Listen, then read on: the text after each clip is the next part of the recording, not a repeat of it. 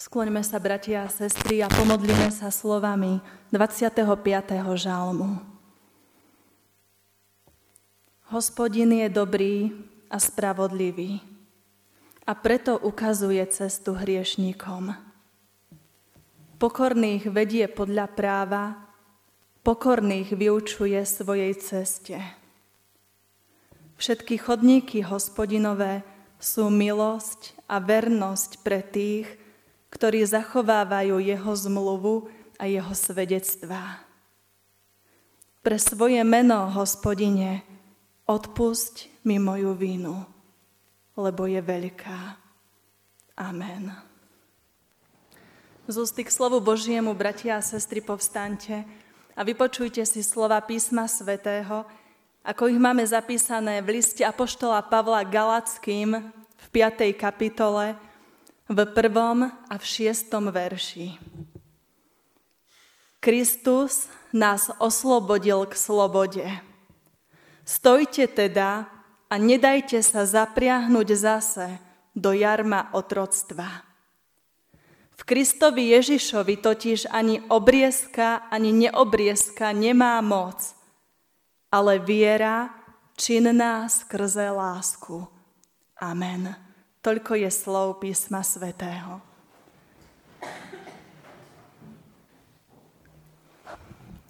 Milí bratia a drahé sestry v Pánovi Ježišovi Kristovi.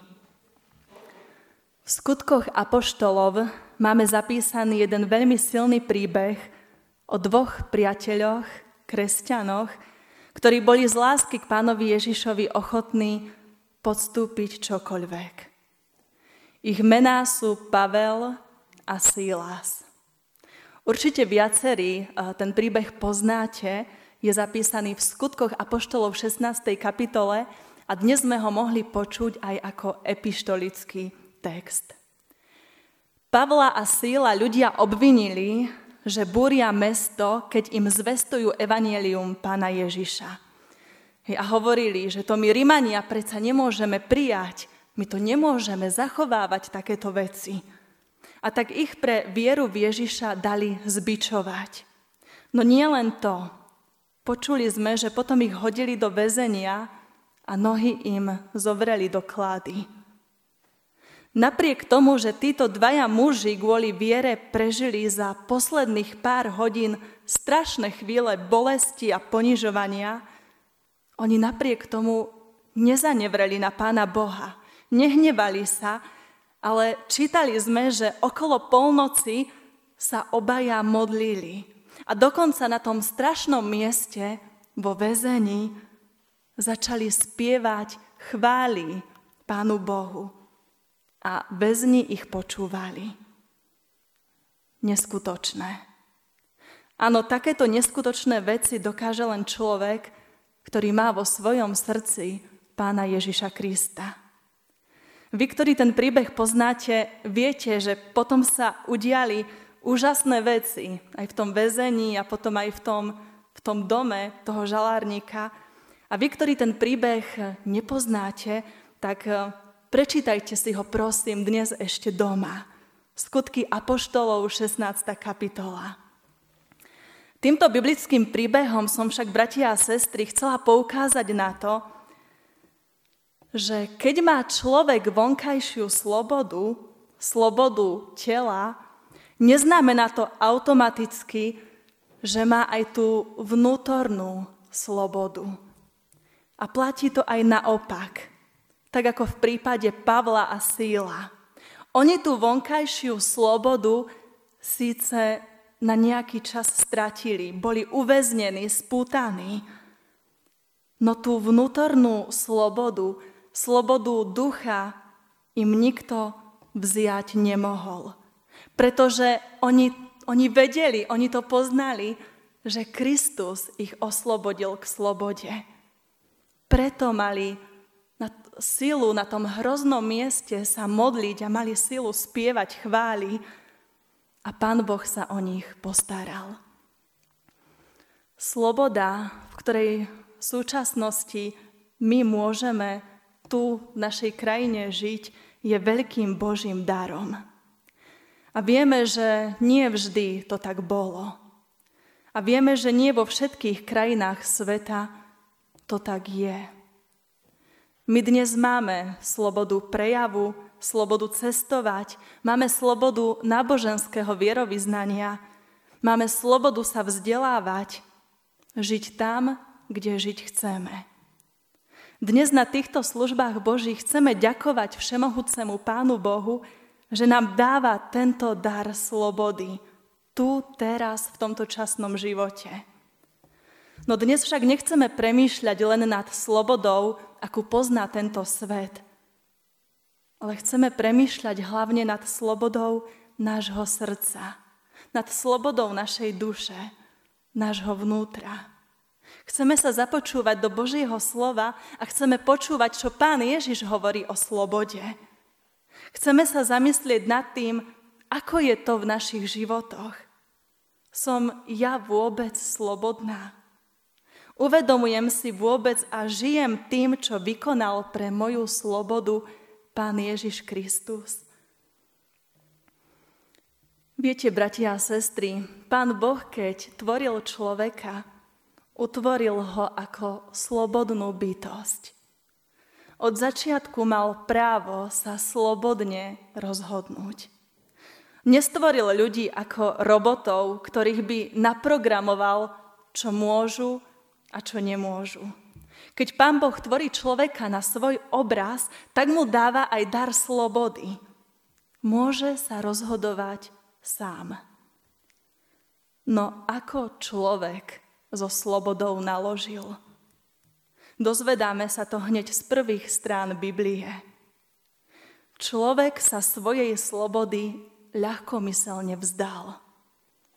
Zhrešil a tak sa zo slobodného človeka stáva otrok. Otrok toho najhoršieho pána, Božieho nepriateľa, diabla a otrok hriechu.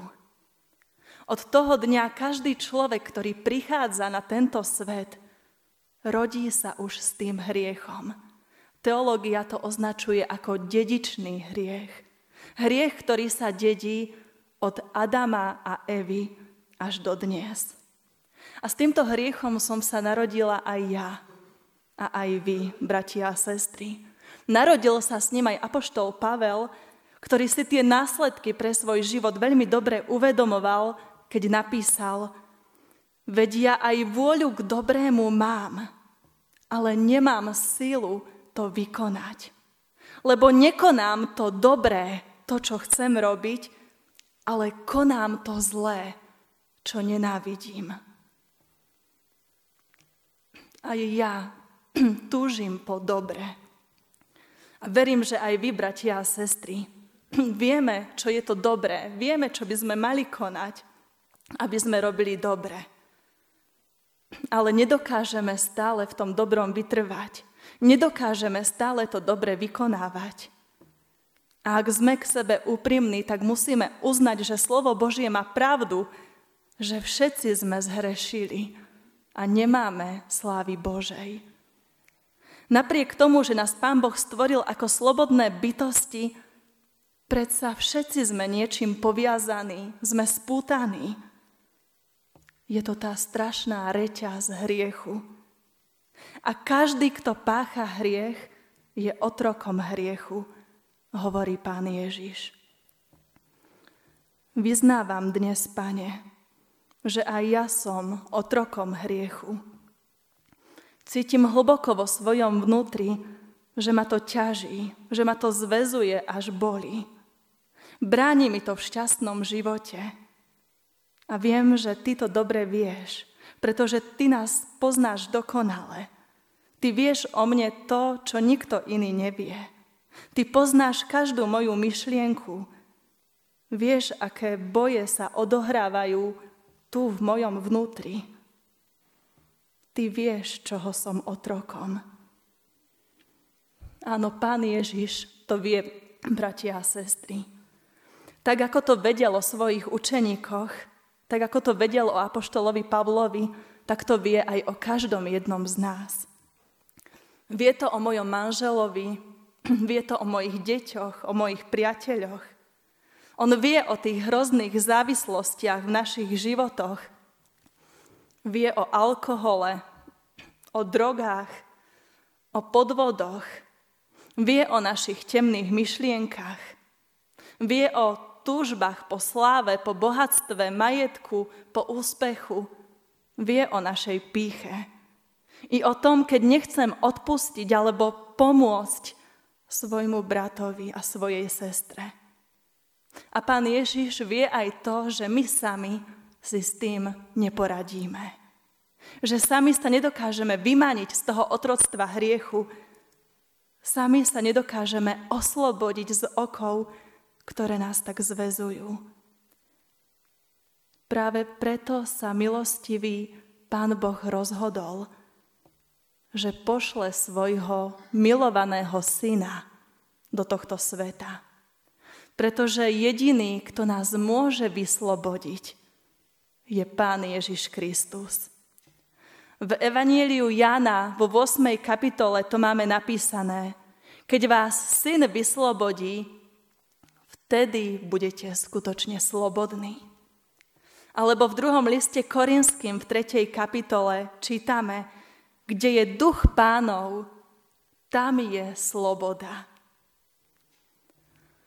Sme Pánu Bohu veľmi vďační za to, že žijeme v krajine, kde máme slobodu.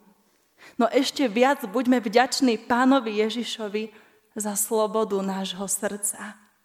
Že prišiel na tento svet, aby zmaril úmysly diabla, ktorý má len jeden cieľ. Viete, diabol od nás chce len oklamať. Chce nás spútať, poviazať, oddeliť od Pána Boha a napokon úplne zničiť. No pán Ježiš prišiel, aby sme mali život. A nie len taký, hociaký, nejako prežitý, ale aby tento náš život bol požehnaný, naplnený radosťou, aby sme boli skutočne šťastní. Prišiel, aby nám dal život, ktorý bude trvať na väčšie veky. Lebo Kristus nás oslobodil k slobode, ako píše Pavol v liste Galackým v 5. kapitole – a toto je pravda, ktorú na sebe zažil aj on sám. Keď na tej ceste do Damasku pán Ježiš zasiahol a zmenil celý jeho život. Vyslobodil Pavla z nenávisti voči kresťanom a urobil z neho úžasného misionára. Pán Ježiš oslobodil a vykúpil aj nás. No zaplatilo za to veľmi dráho. Zaplatil svojim vlastným životom, svojou vlastnou krvou, ktorá tiekla po dreve kríža za moju i za tvoju slobodu. Toto dielo bolo dokončené jeho slávnym skriesením, keď vyšiel z hrobu ako víťaz nad smrťou, ako víťaz nad diablom i nad hriechom. Toto je Boh, v ktorého veríme. Toto je Boh, na ktorého sa spoliehame. Boh, ktorý aj nás oslobodil zo smrti k väčšnému životu. Ak sme toto spoznali, ak sme uverili v Pána Ježiša, ak sme ho prijali do svojho života, ak sme pocítili aj my to vyslobodenie z hriechu, ten pokoj, ktorý pramení z jeho prítomnosti, držme sa ho pevne. Držme sa pevne pána Ježiša a nedajme sa zlákať znovu na to zlé, čo sme zanechali, čo sme opustili. Apoštol Pavel riešil presne takýto problém medzi galackými kresťanmi. Totiž oni vďaka Pavlovi v pána Ježiša uverili. Dali sa pokrstiť a stali sa Božími deťmi. No po nejakom čase, keď Pavol od nich odišiel, prišli do tohto cirkevného zboru judaisti, ktorí tvrdili, že ak sa Galaťania nedajú obrezať, tak Kristus im nič nepomôže. Prišlo teda na nich veľké pokušenie – upadnúť opäť do toho otroctva starých prekonaných predpisov. A keď sa to apoštol Pavel dopočul, bol taký rozčulený, že im napísal list. A práve tento list galackým viacerí vykladači označujú ako najrozhnevanejší Pavlov list. Pavel sa snaží a robí všetko možné, len aby týchto kresťanov zachránil pred pádom do starých koľají. A preto im píše, Kristus nás oslobodil, aby sme boli slobodní. Stojte teda a nedajte sa znovu zapriahnuť do toho jarma otroctva. Jeho slova by sme mohli rozviesť aj takto. Uvedomujete si vy, Galaťania, čo stála Krista tá sloboda, ktorú vám daroval? Uvedomujete si, aký nesmierny, neoceniteľný dar ste v tejto slobode dostali?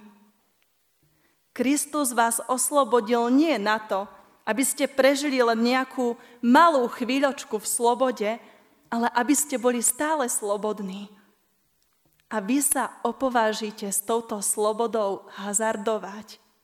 Vy sa chcete dať znovu zapriahnuť do toho jarma otroctva zákona obriezky. Pavel to Galackým napísal úplne jasne. V Kristovi Ježišovi totiž ani obriezka, ani neobriezka nemá moc, ale viera činná skrze lásku. To, či ste obrezaní, či nie ste obrezaní, to nie je podstatné pre vašu spásu. Pre pána Ježiša sú podstatné nie tie vonkajšie veci, ale to, čo je tu, v našom vnútri pretože on hľadí v prvom rade na naše srdce. Na to, či máme vieru. No nie vieru mŕtvu, ako píše Jakub, ale vieru živú, ktorú je vidieť. Vieru činnú skrze lásku. Bratia a sestry, Pán Ježiš Kristus aj nás oslobodil k slobode aby sme aj my mohli pevne stáť. Aby sme s jeho pomocou odolávali pokušeniam, ktoré každodenne prichádzajú. Aby sme jemu pevne dôverovali a žili vierou a aby táto viera bola viditeľná v tomto svete pred inými ľuďmi, aby to nebola viera mŕtva, ale viera živá. A Jakob to napísal úplne konkrétne. Keď niekto nemá odev, tak mu daj podeľ sa s ním. Keď niekto nemá jedlo, tak rozdeľ sa s tým, čo máš ty. A daj aj tvojmu bratovi, daj tvojej sestre, ktorý trpí núdzou. Nech je tvoja viera slobodná. Slobodná od strachu, slobodná od sebectva a živá práve v týchto skutkoch lásky.